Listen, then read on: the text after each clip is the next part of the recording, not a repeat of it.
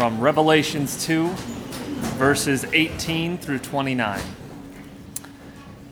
And to the angel of the church of Thyatira, write the words of the Son of God, who has eyes like a flame of fire, and whose feet are like burnished bronze. I know your works, your love and faith and service and patient endurance, in that your latter works exceed the first. But I have this against you that you tolerate that woman Jezebel, who calls herself a prophetess and is teaching and seducing my servants to practice sexual immorality and to eat food sacrifices to idols. I gave her time to repent, but she refuses to repent of her sexual immorality. Behold, I will throw her onto a sickbed, and those who commit adultery with her I will throw into great tribulation, unless they repent of her works.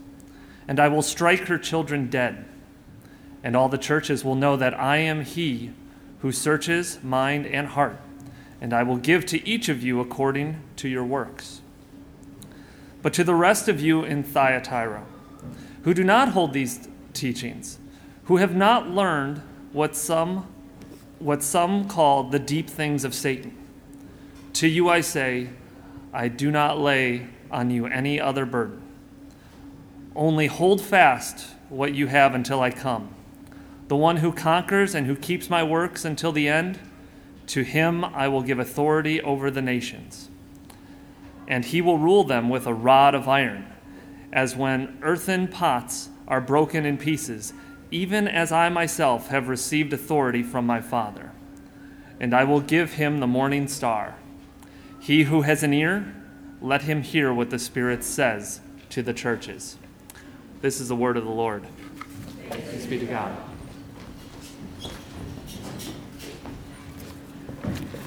Well, once again, good morning. If you are uh, new with us this morning, we are currently working through the seven letters that Jesus writes to the church that we find at the very beginning of Revelation. And our goal is to be listeners. Uh, we believe that Jesus is speaking not just to those churches, but also to us today. And that our calling is to allow the Spirit to speak to us, to form us as we seek to be His faithful church in this day and age. And as we prepare ourselves for that, would you please join with me in prayer? Father, we, uh, as we do every week, acknowledge our utter dependence upon you. We need you not only to be the one who speaks to us, which you have, uh, but we need you to help us to listen. And as we think of those final words, in, in this as in with every letter, he who has an ear, let him hear what the Spirit says. We ask that you would give us ears to hear, that you would enable us to hear what your Spirit is saying to us, that we might be more and more the church you've created us to be. And we pray this in Jesus' name. Amen. Well, I don't know how you feel about making decisions. Probably some of you are more decisive and comfortable making decisions. I am not. I find that for me, I always want to know every bit of information on both sides, look at things from both ways, and take as long as I can to make any important decisions. That's just kind of my, my makeup. But there are some times where we absolutely have to be decisive, where remaining undecided is not an option for us. And C.S. Lewis, in his famous book, Mere Christianity, speaks of one such time. He says, I am trying here, in his argument that he's making in this moment, to prevent anyone saying the really foolish thing that people often say about Jesus that I am ready to accept Jesus as a great moral teacher, but I don't accept his claim to be God. That is the one thing we must not say. A man who was merely a man and said the sort of things Jesus said would not be a great moral teacher. He would either be a lunatic on the level with a man who says he is a poached egg, or else he would be the devil of hell. You must make your choice. Either this man was and is the Son of God, or else a madman or something worse. You can shut him up for a fool, you can spit at him and kill him as a demon, or you can fall at his feet and call him Lord and God But let us not come with any patronizing nonsense about his being a great human teacher. He has not left that open to us. He did not intend to. I think Lewis has it exactly right here that Scripture presents us with a choice. It, it, comes to us intentionally presenting us with a crisis moment. If we listen to God's word carefully, we will realize that we are not allowed to stay indecisive, to be in this vague ambivalence about what to do with Jesus. Either we conclude that he is a fraud or a fool, and we dismiss him. Or we conclude that he is who he says he is, the Son of God, and we fall at his feet and worship him and declare him our King. He is either nothing or he is everything. There is no in between. Scripture, if we listen to it, pushes on us a decision that you and I must make.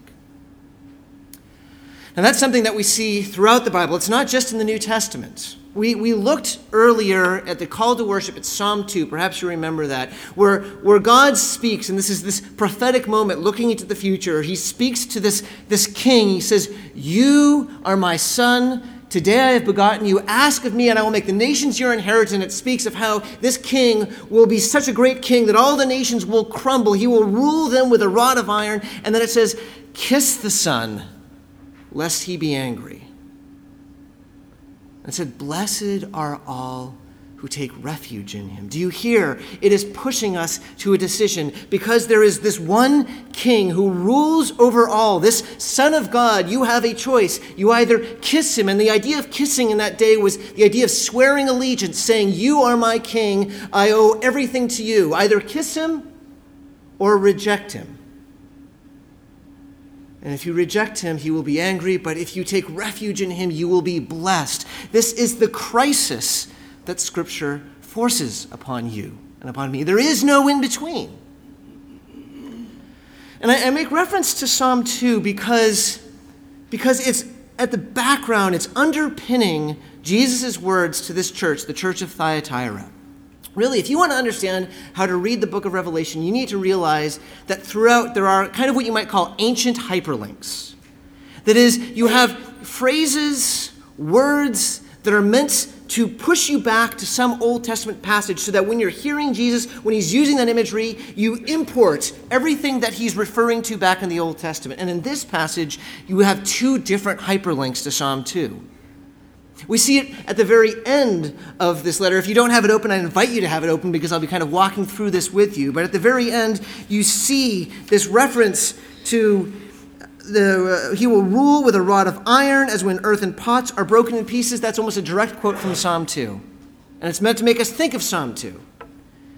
But we also see it at the very beginning where he says, the words of the Son of God. Jesus saying, I am the person spoken of in Psalm 2. I am the king that God has given authority over all the world to. I am the one that you must decide what to do about. In fact, it doesn't just say the words of the Son of God, it says the words of the Son of God who has eyes like a flame of fire and whose feet are like burnished bronze. The idea of eyes like fire means that he says, I am one who can penetrate through the lies, through deceptions. I can burn through all of that and see things clearly.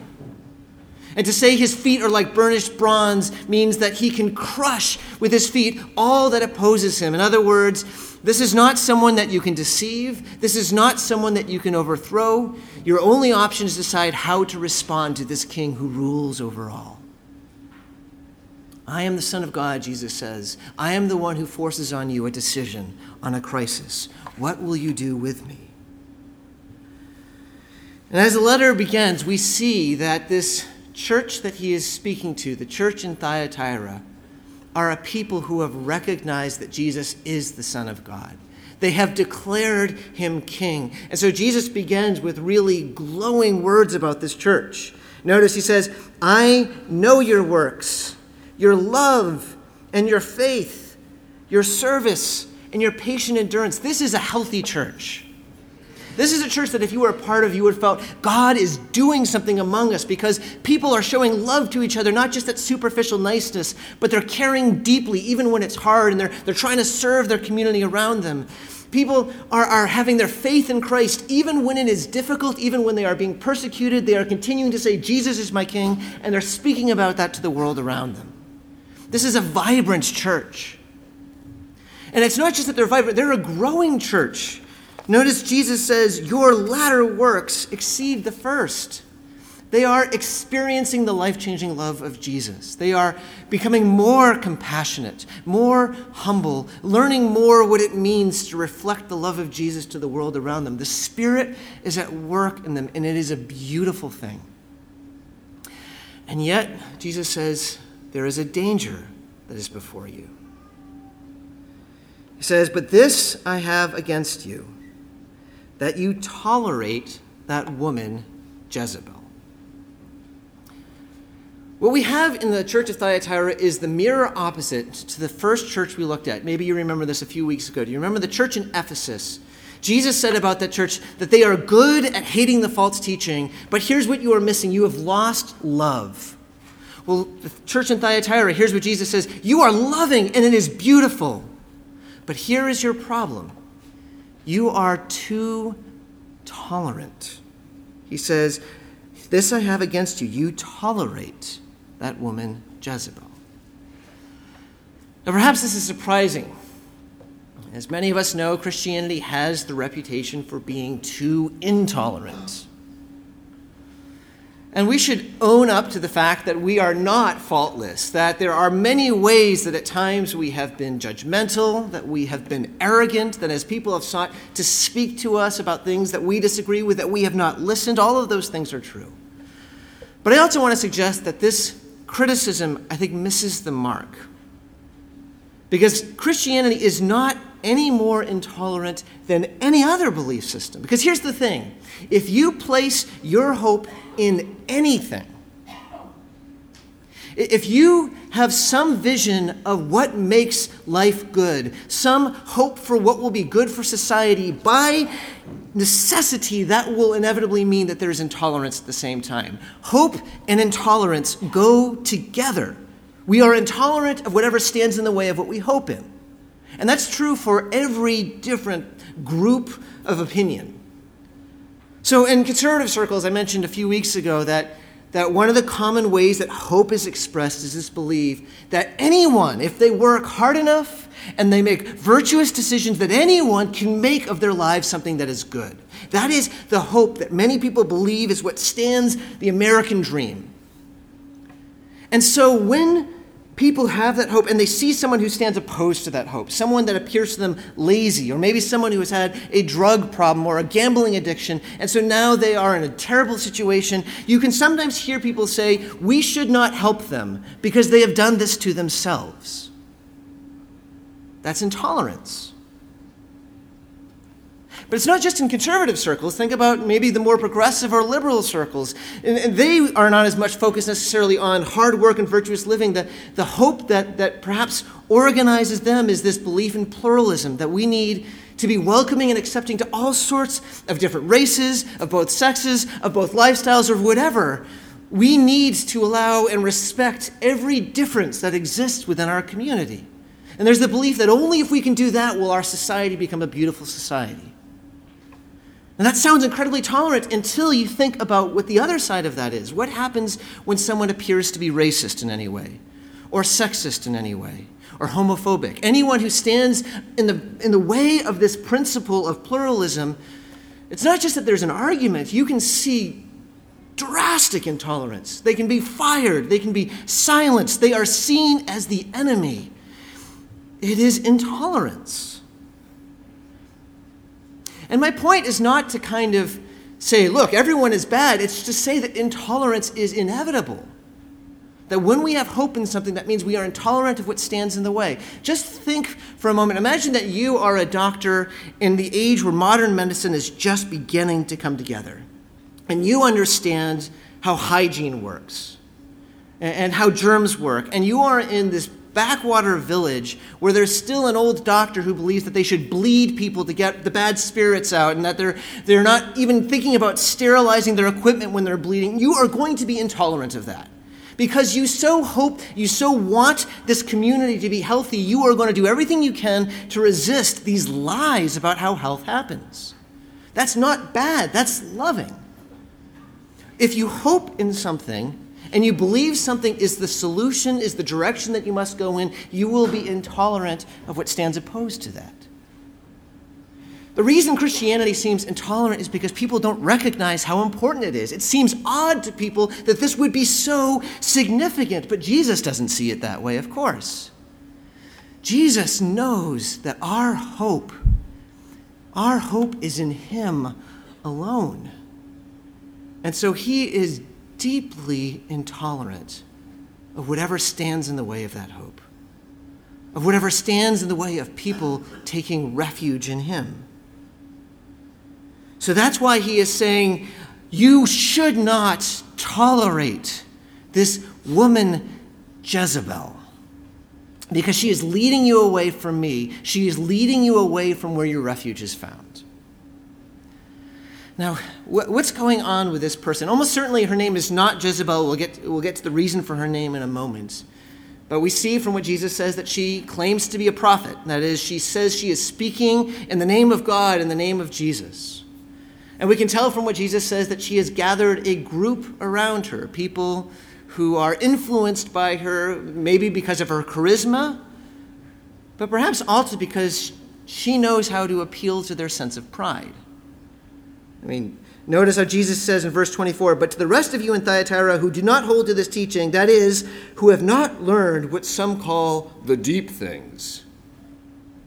So this teacher is saying that I am speaking of the deep things. Now, Jesus names it differently. They're the deep things of Satan, Jesus says. But she thinks that she is speaking of the deep things. You know, perhaps Christianity 101 might see it this way.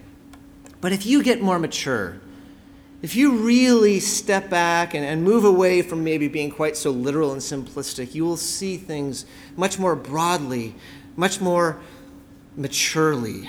You can just imagine this group of people who, who are appealing to the fact that they are the inner circle, they are the ones in the know. And verse 20 tells us about the outcome of this teaching. Jesus says, She is teaching and seducing my servants to practice sexual immorality and to eat food sacrificed idols. This should sound familiar to us because just last week we encountered this, and even the couple weeks earlier, this seems to be the, the hallmark of the teaching of the Nicolaitans. And so many commentators think that the, this teacher that Jesus calls Jezebel is a teacher of the Nicolaitans. That is, when she is saying, Let me tell you the deep things, what she is saying is, if you really understand things, if you really understand the mysteries of God and spirituality, you will realize that it is not important to God whether you are participating in parties where idols are being sacrificed to. God doesn't care. And you'll realize that God cares more about your soul than your body, so it doesn't really matter what you do sexually, God doesn't care. Now, I want to say that Jezebel is a teacher that we find in every generation, and we certainly find Jezebel in our generation. I mean, sometimes it comes in the form of the really cool pastor with skinny jeans and, and a hipster haircut. Or, or sometimes it's the academic who is, you know, going deep into Scripture. But whatever it is, there are sometimes people who say, if we really understood, we would realize we're no longer in that kind of immature, fundamentalistic Puritan time. That if we really understand that the Bible is about grace, it's about forgiveness, it's about tolerance, God cares much more about a relationship with you than about what you do. Each of us have our own relationship with Jesus to follow. Each of us have our own truth to be true to. And that is who we should be, and that is what should direct us. That's Jezebel. Now, if you think about what that's saying, this is denying the very truth that we began with. Because what it's ultimately saying is there's a third option. You could reject Jesus, you could surrender to him in every way, or you could be in between where you think Jesus is great and you try to have a good relationship with him, but yet you get to decide what to do with your own life. It's a teaching that says you don't need to kiss the Son because he's never going to get angry. But we see what Jesus says about that. Jesus says, You must not tolerate this. When he calls the teacher Jezebel, he's, he's saying something very significant. Jezebel was the infamous queen in the Old Testament of Israel, a queen who came to power because a king of Israel married her, even though she was not an Israelite, even though she was a Baal worshiper. And because she was allowed to come to power, she silenced the word of God. She killed prophet after prophet who spoke the word of God. And she led God's people into idolatry, into worshiping Baal. She was terrible for the people of God. And Jesus is saying that's who this person is. This teacher is Jezebel. This teacher is leading you away from me. She is destroying people in your church. You must not tolerate her. And at this point, I think we need to ask ourselves what does this mean for us? Most of us don't really have anything to do with deciding whether we tolerate false teachers. That's kind of more of a, a church leadership decision. But we do have choices about what we do with false teaching. And so, hearing Jesus' strong warning, we should ask ourselves to what extent have we allowed false ideas, false teaching to, to shape, to influence the way we view our relationship with the Son of God? Because false teaching can come in a number of different ways. It can come in a, in a therapeutic way. Hey, we are all in process. And that's true.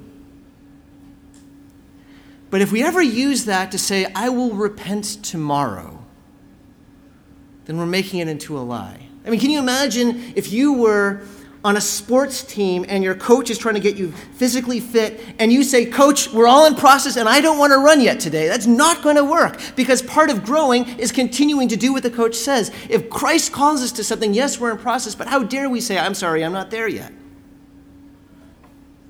Or there can be the intellectualist way of distancing us from the Son of God.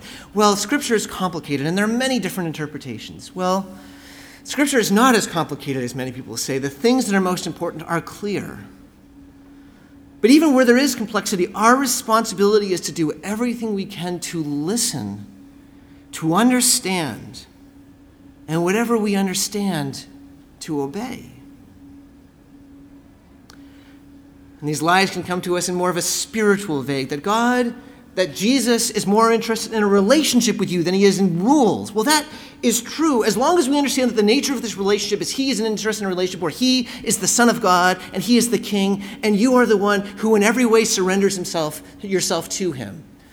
The reason he's not just interested in rules is because he wants more. He wants everything to love the Lord with all your heart, soul, mind, and strength. We should examine our hearts, our minds, see where have we allowed false teachings to creep in, to distance us from the call to completely surrender everything to our King. See how Jesus responds to Jezebel. He responds to this kind of falsity with both merciful patience and yet firmness. We see there's three steps in how he responds. First, it begins with a warning Verse 21 says, I gave her time to repent, but she refuses. This is how God begins as he seeks to correct his people. He begins by warning us. Sometimes it's in a sermon or, or reading scripture. Sometimes it's in the form of a Christian brother or sister coming alongside and saying, Hey, I'm concerned about you. Sometimes it's just the work of the Spirit in our hearts, helping us to see this is wrong. But God, in His love, warns us. But then when we don't respond to warning, because that's what it says here, I gave her time to repent, but she refuses, God in his love will discipline us. Verse 22 says, Those who commit adultery with her, I will throw into great tribulation unless they repent of her works. Those being influenced by this teaching, Jesus will allow to experience the consequence of their actions. They will suffer. Sometimes God, when He knows that we are going down the wrong direction, will allow us to experience the full brunt of our foolishness, but it is not out of vengeance, it is out of love to help us to realize how wrong we are and to bring us back, to enable us to repent. But finally, the third step we see for those who do not change, Jesus' response is decisive and it is final. Verse 23 I will strike her children dead. In the end, Psalm 2 remains true kiss the Son, lest he be angry. Jesus is merciful and he is patient, but he will not tolerate those who reject his kingship. And Jesus explicitly says, I am telling you this not just to tell you what happened, but so that all of the churches might know something. Do you see what it says? And all of the churches will know that I am he who searches mind and heart, and I will give to each of you according to your works. Now, again, we have an ancient hyperlink here. This is an allusion to a passage in Jeremiah. In the book of Jeremiah, one of the real problems is that God's people feel very safe and secure. They think their relationship with God is great, and yet they are idolatrous and they have abandoned God. And so, into this ignorance, this is what God says. He says, The heart is deceitful above all things and desperately sick. Who can understand it? I, the Lord, search the heart and test the mind to give every man according to his ways according to the fruit of his deeds. What God is saying to his people in Jeremiah is, You might be deceived. You might think that you are right with me, but I'm the one who sees. I'm the one who judges. And my judgment is what is important. And that's what Jesus is saying here. Undoubtedly, this group of people influenced by this false teaching felt pretty good about themselves. They thought that they were at a higher level of truth. They didn't think that they were abandoning God, but Jesus says, it doesn't matter what you think about yourself. The heart is deceitful above all things. I am the one whose eyes are flaming with fire, who burns through deceit. And I see your heart and your mind and your lives, and I know whether you have truly made me your king and I will respond to you accordingly. You know, in the end, all the language of tolerance and broad mindedness and being progressive or more intellectual, in the end, none of that will matter. The lies of Jezebel will be exposed, and we will discover what we've always known that it doesn't ultimately matter what we think of Jesus, it matters most what he thinks of you and me and whether he sees in us a faith, an allegiance where we have kissed the Son. Jesus says, Do not be deceived by this false teaching. Do not be shaped by it. Do not even tolerate it within your church or even within yourself. You are not permitted to stand in this waffling, in between ambivalence. Your choice is to reject me or to kiss me. There is no in between. Now, I want to remind you of a point that I made a few weeks ago. The, the, the, words that we are hearing, though right now they sound harsh and they are sobering, they are not coming out of vengeance, they're not coming out of hatred, they're not coming out of indifference. This is the king who loves his people.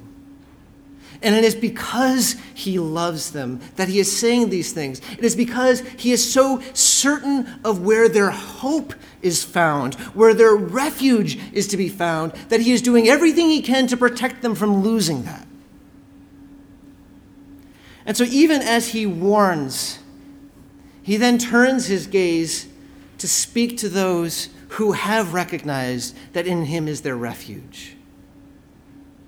He says, to those who are kind of listening but are not participating in this, I do not give you any other burden. To those who are not following this teaching, who do not know these secrets, I do not give you any other burden. Here's what I think he's saying. I realize right now that you are in a difficult situation, I think Jesus is saying. Right now, you have this group of people who say that they're more mature, that they know better, and perhaps you're worrying that you've missed something. I give you no other burden than what you already have. Or perhaps even right now, as you are hearing these words of warning and you know they are frightening, you are afraid that maybe you need to try harder and do more, and I give you no other burden than what you already have. Just hold on to what you have, and what you have is me. I give you no other burden than to hold on to me as your king, to trust me, to let me be the one who rules, to be the ones who repent again and again because I know that you will fail. But if you fail and ask for forgiveness and repent and continue to turn to me, I give you no other burden. Just hold on to what you already have, he says. Because in me is refuge, in me is hope. And he expresses that near the end in two ways. First, he says, The one who conquers and keeps my works until the end to him I will give authority over the nations, and he will rule them with a rod of iron, as when earthen pots are broken in pieces, even as I myself have received authority from my Father. We've already said this is an allusion to Psalm 2, and here's what Jesus is saying Jesus is saying that if you place your hope in me, I share my authority with you. I am the king to whom all the earth has been given, and as you are with me, all the earth is given to you as well. On the last day, you will celebrate because you will be on the winning side. And even now, that reality is true. Kingdom after kingdom seems so strong, and yet kingdom after kingdom falls. But the gospel goes forward, and more and more people throughout the world are recognizing that Jesus is their king. Friends, we feel so weak when we're speaking about Jesus to those who don't know him, don't we? It feels so inadequate. Do not forget that you are the one with authority because you have the authority of Christ. You are the authority of the King of the universe as you speak of the hope that is found in him. Jesus says, I will share my authority with those who are mine. But it's especially the second hope that I, that I want us to consider. Verse 28 Jesus simply says, And I will give him, that is, the one who stays faithful to me, I will give him the bright morning star. In, in, the Old Testament, this is another link to a passage of the Old Testament. There's a prophecy that speaks of a day far in the future where this morning star will come, this king who will conquer enemies and make all things right. Some of us have seen the morning star. If you uh, sometimes wake up in the right season of the year, you'll recognize before the dawn comes, the first sign of the dawn is this, this star. It's actually Venus that we see, and, and it's a sign of the dawn that is to come. And Jesus says, I am that. That when you see me, I am the one who is bringing the dawn. As I have come, as I have died, I have risen again. The night is over, and a new day is dawning a day where suffering will be no more, a day where oppression and injustice will be no more, where death is conquered. That is what I'm. I am the morning star that signals the dawn, and I will give this to you. That is, I am the king who doesn't just rule for myself, I rule for your sake. I have laid down my life for your sake. I am a king because I want to give things to you, to give you refuge, to give you joy, to give you glory. To the one who overcomes, to the one who takes refuge in me, I will give everything. Blessed are those who take refuge in me, Jesus says. You know, the truths of Christianity are deep, they are beautiful, they are profound, but they are not complicated. In the end, Christianity is, is about a, a simple question Do you believe that Jesus is the Son of God and the King of the universe who has died to save you? And will you commit yourself to him? Or put even more simply, is Jesus Christ your Lord? That is the decision that Scripture pushes us to. If, if, this morning, as you think about that question, you say the answer right now is no, I want you to know that it is not too late. It's not like you've kind of missed the window of opportunity. That Jesus invites you even now to kiss the Son, to swear your allegiance, to know that in Him your hope is found, that in Him is complete forgiveness and love and acceptance and joy. Jesus invites you to be His kingdom, to be belong to Him as King. And if you are one who has said, Yes, Jesus is is my king, even as we heard three of our own say this morning. Jesus says, hold on to what you have. Don't be confused by things that pull you away from me. I am your king. You belong to me. In me is all hope found. Blessed are all who take refuge in the morning star. I invite you even now to, to reflect on that very question and to spend time before God in silence, where we have seen in our own hearts, perhaps allowing lies to break in, we can confess those in this time. And if this morning this is a time where God is speaking to you directly, I invite you to, to take advantage of that and spend time talking to God and responding to Him in prayer. So we'll give ourselves a couple minutes of, of silence for confession, and then I'll lead us in prayer in just a moment's time. Would you please pray with me?